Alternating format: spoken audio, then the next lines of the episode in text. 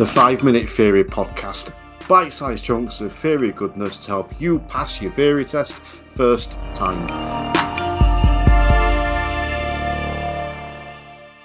Welcome to the five minute Theory Podcast. As always, I am your splendid host, Terry Cook of T C Drive, and I'm delighted that you have chosen to listen to us today. On today's episode, I am joined by a very special guest, Chris Benston, who is a fellow driving instructor and also helps people who struggle with their theory with one-to-one training sessions. And in this special extended edition of the five minute Theory Podcast, we are covering the Highway Code changes. Now, you may have seen a lot about these on various different social media and reported inaccurately in a lot of cases by journalists and newspapers, um, but we are diving into it today in the special extended edition, looking at the, what the Highway Code changes are and how they affect us, do they affect us, and what we can actually do to mitigate them and what we should be doing. So you can expect some more of these special extended editions coming up throughout this season, but if there's anything you'd like me to cover, make sure you get in touch. The best place to find me is Facebook. That's T C Drive on Facebook, or you can find me on all the social media, and you can find links, as always, in the show notes. But let's crack on with today's show.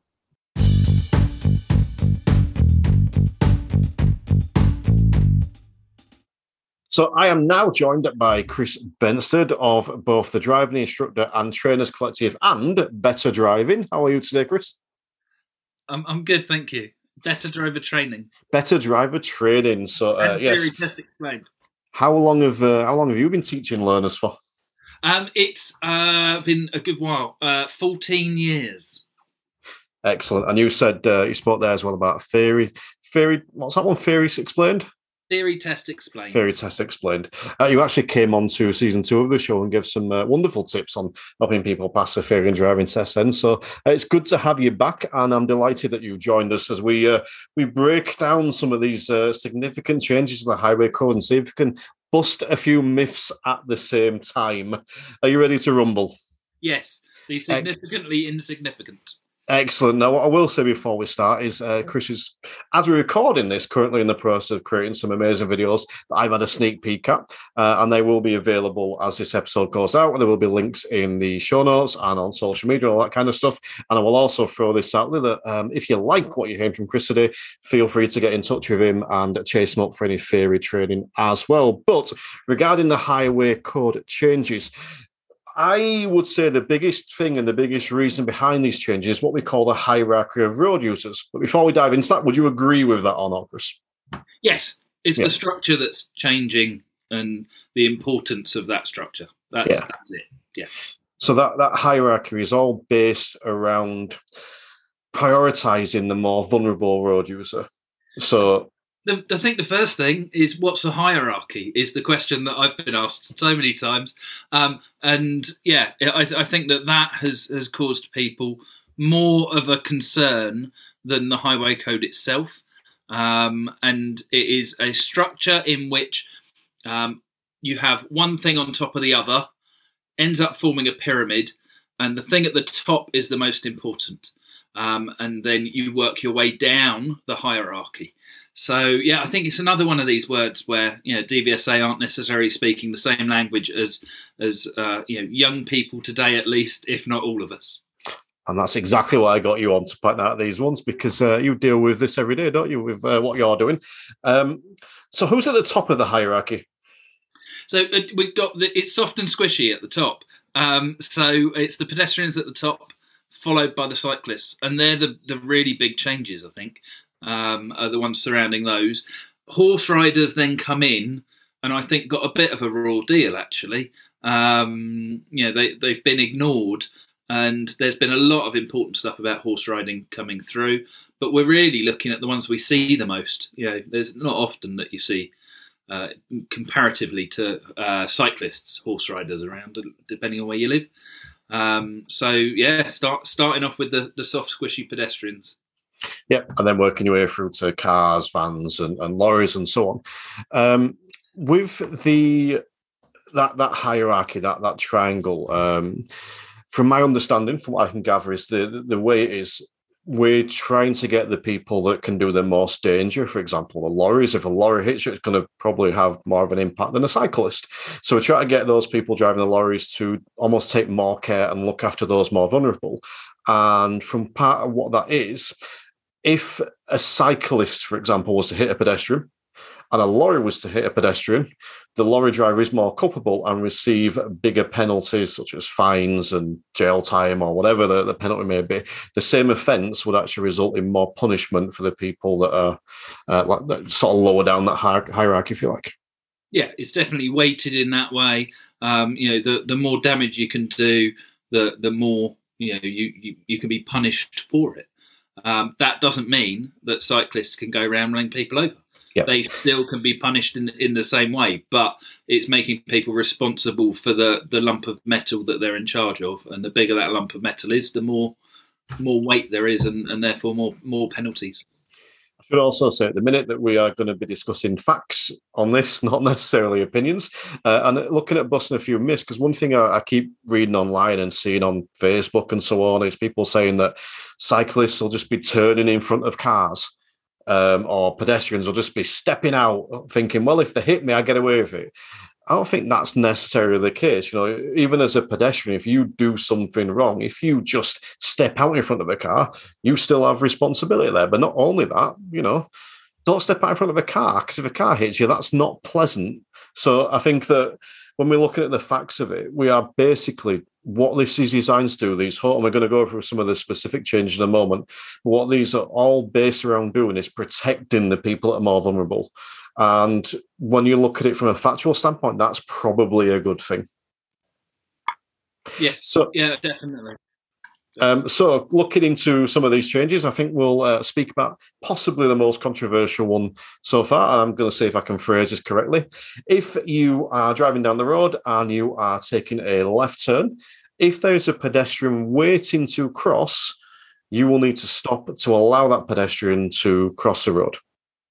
Correct. Oh, or if you're emerging from the road as well. But I think we're more concerned about the faster road. Yeah, and the main road, uh, because you've got traffic behind you that's not expecting you to stop.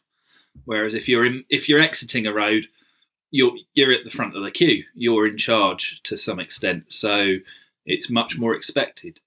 Um, you know, I, I think that it's that control of traffic behind you. That's where the risk is coming from. Whether we stop or not, not such a problem. But if Def- other people know what we're doing, that's the, the thing. Definitely. I mean, when when Uh, if you're a learner driver or a driver, but we're on driving lessons, one of the things that we'll talk about a lot is is planning for the cars behind as well as the cars in front. So if you're approaching that left turn and you can't see what's around there, we should be slowing down anyway. Now, when you start slowing down, if you start using your brake, your brake lights are going to come on. That's all giving, and when you signal as well, when you signal, generally, the car behind is going to have a big clue. You're going to slow down because generally you're going to have to slow down to make a turn. So by using your indicators, whether it's your, your actual signal indicator, whether it's your brake light, uh, and even your position in the road, you're giving the cars behind clues as to what you're going to do. So then those cars behind should in turn be slowing down. Now, as you mentioned, they, they may not.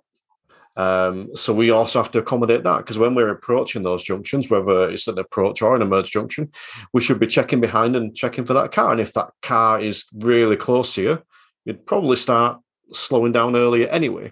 So even in those situations, as much of uh, as hullabaloo there is online about all this, I never thought I'd say that word on the podcast. Um, there's all that, uh, all the stuff online about this. Um, we can actually mitigate a lot of this stuff, but the basic premise of it is that if, like you said, when we're turning left, even an approach or an emerge junction, we should be stopping if there's someone waiting to cross the road. Now, my understanding is if they're walking towards the curb, that doesn't apply. It's only if they're stood waiting. Does that sound right? It, yes, that's my interpretation as well. But then m- my concern is you end up in a bit of a mind-reading situation, because if they're walking, the way they stand waiting is to walk towards it. And the best example, actually, um, and something something else that's changed a bit, is zebra crossings. I think we've all seen, when you've been on the road for a while, the Uh, situation where you have someone having a chat and they're not actually waiting to cross. Um, they, they've stopped in a really inconvenient place, um, and they look like they're waiting to cross. So you go towards it and you're like, are you? Aren't you?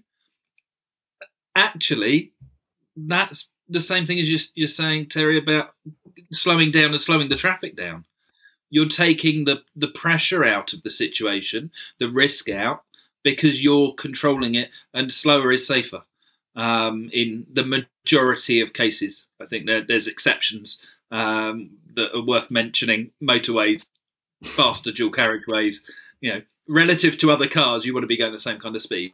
But in a situation where you've got the soft, squishy stuff, um, that, yeah, it, it's slower is safer. So I think that confusion that might be caused um, is actually probably going to help. And again, the key is going to be slow down. If you're not sure, go slower. I think the other thing I just want to sort of touch on there is talk about talking about the facts. This is a, a rule change. It's a law. It's come into effect in the within the Highway Code. So whether we agree with it or not, we should be following it. You know, something that I talk about a lot is how do we choose which law we break? You know, we decide consciously or subconsciously, this is a thirty zone. I think it's okay to do thirty-five. But the law says you shouldn't. So you're consciously making a decision to break that law. In the same way here, if you're consciously making a decision to break the law of, I'm not going to stop for this pedestrian, if they slip out and get run over, that's their fault. We These are the, the, the rules and guidelines that have been set down, and, and we need to follow those. I think that the the guidance angle as well is that it's then open to situational interpretation, which is what we do as drivers. It's what learner drivers learn. It's what experienced drivers um, make use of, of their history and their knowledge of what they've been, been through before. And we are constantly making that choice based on the situation. Uh, so when you look at a rule that's written down, and uh, when we were chatting, you did the same thing. You said, at the end of my road, and I was like, round the corner from my house, and you think about the one you know. And actually, the rule's got to fit all of them. And when you're there, everything is situationally dependent. So, you know, it, it's there's there's always going to be lots of what-ifs and angles. And actually, when it when it's in the moment and you see it, you'll have put in things. If if it's too late, you've probably started too late to deal with it. Um, you know, start earlier, slowing it down, all of those things. Yeah, we can always find an extreme example of why we should do something, an extreme example of why we shouldn't do something. But what we need to look for is that big bulk in the middle. Okay, so that's dealing with uh, pedestrians that are waiting to cross as we're turning left onto that road. Probably the most controversial one and the one you've heard the most about, but hopefully, after we've explained it there, that makes a bit more sense, and you can just go and follow the rules rather than um, overruling them and running over pedestrians. But uh, we're now going to move on and look at cyclists, because there have been a few changes around uh, cyclists as well, based around priorities and positions. So um, first of all, the one that springs to mind is cyclists don't necessarily have to use their cycle lanes. Now, that doesn't necessarily affect you as a driver and you would do anything different, but it's something to be aware of. So, Chris, why might cyclists not have to use their cycle lanes? Have you seen the roads? Um, potholes, drain covers that haven't been repaired. Um, also, drivers. So if you're following a, a cyclist, and they're tucked in at the side of the road, it might encourage you to kind of squeeze past, um, which then increases their risk. So I, I keep likening this to martial arts. Anyone who's, who's done anything to do with martial arts will know that if you're being attacked, you make space. Because if you've got space to move, you've got space to defend yourself. Um, so you get, you know, Jackie Chan swinging the stick round to, to push everyone back. So we can deal with them one at a time. And that's the same kind of thing with cyclists. It's about taking what they call the primary position, which is the centre of the lane, and having that space around them, and equally having two, two abreast, two of them there in that position, because it then gives gives them a sense of space. Animals do it. They make themselves look bigger and they puff themselves up to be less threatened or to appear more threatening. Um, and I'm not saying cyclists should be threatening, but it's that same kind of thing of saying, don't mess with me. I'm in this gate, in this gap, in this space. Um, so, yeah, that that's the reasoning for it, is for for move, moving them away from that cycle lane, which is a lovely designated space. But if you're pushed to the side all the time, you're going to be at risk. Yeah. And, you know, when, you, uh, when you're studying for your theory, so whether you are doing a course or using the, the wonderful apps that are out there, or um, whatever it is around the theory, even reading the highway code, it advises you to give at least one point five metres around cyclists, because part of the reason is they may have to move out from the side of the road, because as a car driver, if we go through a pothole, yeah, it's not present, pleasant, but it's not going to cause a massive problem. Whereas a cyclist hits a big pothole, they're probably coming off their bike. So they're going to have to move. And that's one of the reasons why you give cyclists a lot of space. But you mentioned there as well about cycling up, t- cyclists taking a position in the middle of the lane. That's one of the things that's been mooted in, um, in these highway code changes as well. And I think the idea behind that is it's preventing those cars from turning left in front of cyclists.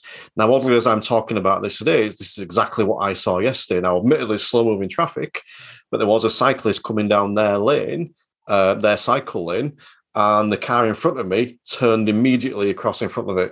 Now, thankfully, the cyclist was able to stop just before, I think they actually predicted what they were going to do, even though the car didn't indicate, which was helpful.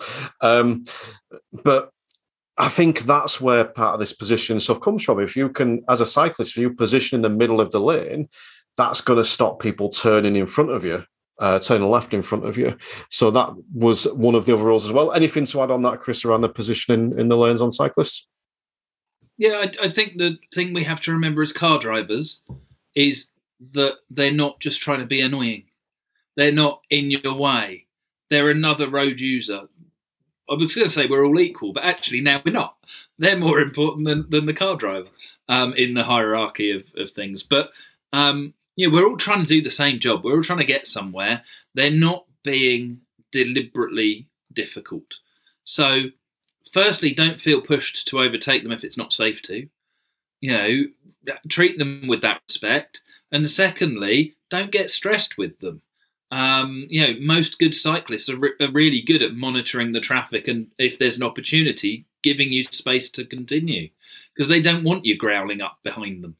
Um, so I, th- I think just, you know, again, with the risk of moving away from the hierarchy towards balance between different road users, um, I think we can all respect each other, and, and, and it's important to remember. And just, yeah, it's very easy to get annoyed or feel pressured and then do something that's not safe. The whole purpose of the, all of these changes is about improving safety, and each of us has a responsibility for doing that. Yeah, and I think you're completely right. It comes down to that attitude and that mindset in, you know, really when we get stuck, and I use the word carefully, stuck behind a cyclist, it's not often we're there for more than a few minutes. It's, I can't remember a time when I've been stuck behind a cyclist for more than five minutes off top, off top of my head. I'm sure it happens now and again on country roads, but it, it's not often. So is two or three minutes onto your journey really that bad to keep someone else safe? And, you know, even if you look at it from the flip side, when you, you know, you see cyclists in town centres, I get jealous of them. You know, I'm stuck in a queue of traffic, breathing smoke, you know, exhaust fumes, and then you get a cyclist comes past me that gets there ten minutes earlier than I do because they don't have to sit in a queue of traffic. You know, and I think that if we can shift our mindset a little bit to reflecting this hierarchy of road users and think, actually, do you know what? If I hit this cyclist, I'll get a scratch on my car. They're potentially in hospital or worse. I think that's what all this is about. And I mentioned the left turns there as well. That's specifically mentioned, uh, left and right turns, specifically mentioned the highway code. It, it mentions this time that you must give way to cyclists turning left, that they take priority. It wasn't mentioned in the highway code before, but it's still what we did.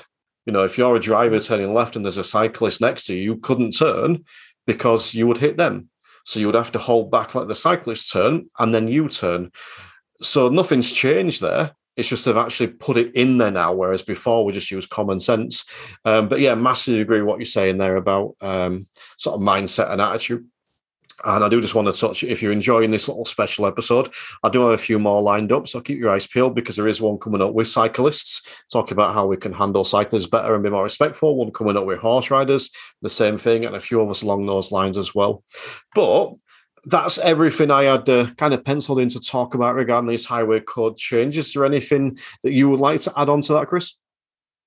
No, I, I think I'm hopefully finding out, and we'll pass on to you as soon as I do, when this is likely to hit the uh, theory test itself, because I, I don't think it's going to appear too soon. So I think, you know, um, that it, it's about knowing it, so you're ready when it does come up. But a lot of it's in there already. Uh, not turning left in front of a cyclist. You know, so if there's a cyclist and there's a junction, you don't overtake the cyclist and, and turn in front of them. That's been in there for a, a long time. So there's not as many changes to, to worry about. Uh, they're things that you'll feel really natural and, and will feel right. Um, it'll just be nice that everybody else is on the same page as the rest of us um, when they pick up that highway code. So, yeah, I think that's the, the biggest thing for me. The, the rest of it, you know, it comes down to, to my two primary rules of don't hit stuff and be predictable. Um, Always so good advice. It works. It works. Um, okay, cool. Uh, the other thing I'm going to just add on to that is that if you've got any concerns, uh, if maybe we haven't explained this so that it makes sense, or you've got any concerns about, concerns about any of the other changes, ask someone uh, and ask someone that knows. Now, no offense to anyone, but it might be that your granddad doesn't know as well as a driving instructor, or as well as, you know, potentially a traffic police officer, or, you know, so if you've got any concerns, get in touch with someone and ask. Uh, you can find me easy enough, and I'm sure that Chris will happily help as well. And his details will be in the show notes. So before we disappear, Chris, do you want to tell all of my lovely listeners um, what you have to offer, how you can help them with their theory test, and where they can best find you? Sure. I am uh, Theory Test Explained, because that's what I do. I cover the understanding of it. I, I get very frustrated, as I know Terry does, about the fact we revise what you haven't learned yet. So, you know, it's about, I, I use one-to-one Zoom sessions, and I, and I teach it, and we discuss it and figure out what you don't know, and uh, make sure that by the end of it you do and you understand it. So that that's my focus. Um, I'm fed up with working with people who have failed twelve times before they've come and sought help. So, you know, prep the first time. It's expensive otherwise. Um, uh, but I also offer additional accommodation support. Uh, it also gets called S E N support. Uh, for anyone who's got additional needs, there's help available, and it's not very well explained by the D V S A. So I, I point people in the right direction a lot with what's available and what they can they can get to help them through it. So uh, that that's my main focus. Um, and I love the fact that there's so many more people doing theory support and theory learning inside of the industry. So, um, you know, ask your driving instructor, see what they offer. Um, check out check out podcasts like Terry's, and, you know, there, there's lots of ways to learn now, which is great. Awesome. Well, I really appreciate you coming and joining us today, because it, it helps someone keep me on the right track when I'm trying to explain this stuff, because it's easy to go off on the uh, these big tangents, and also they're not necessarily the easiest of rules and changes to understand, so it's helped nice for that. Um, yeah, really appreciate your time today. Always a pleasure. And how do I stop recording?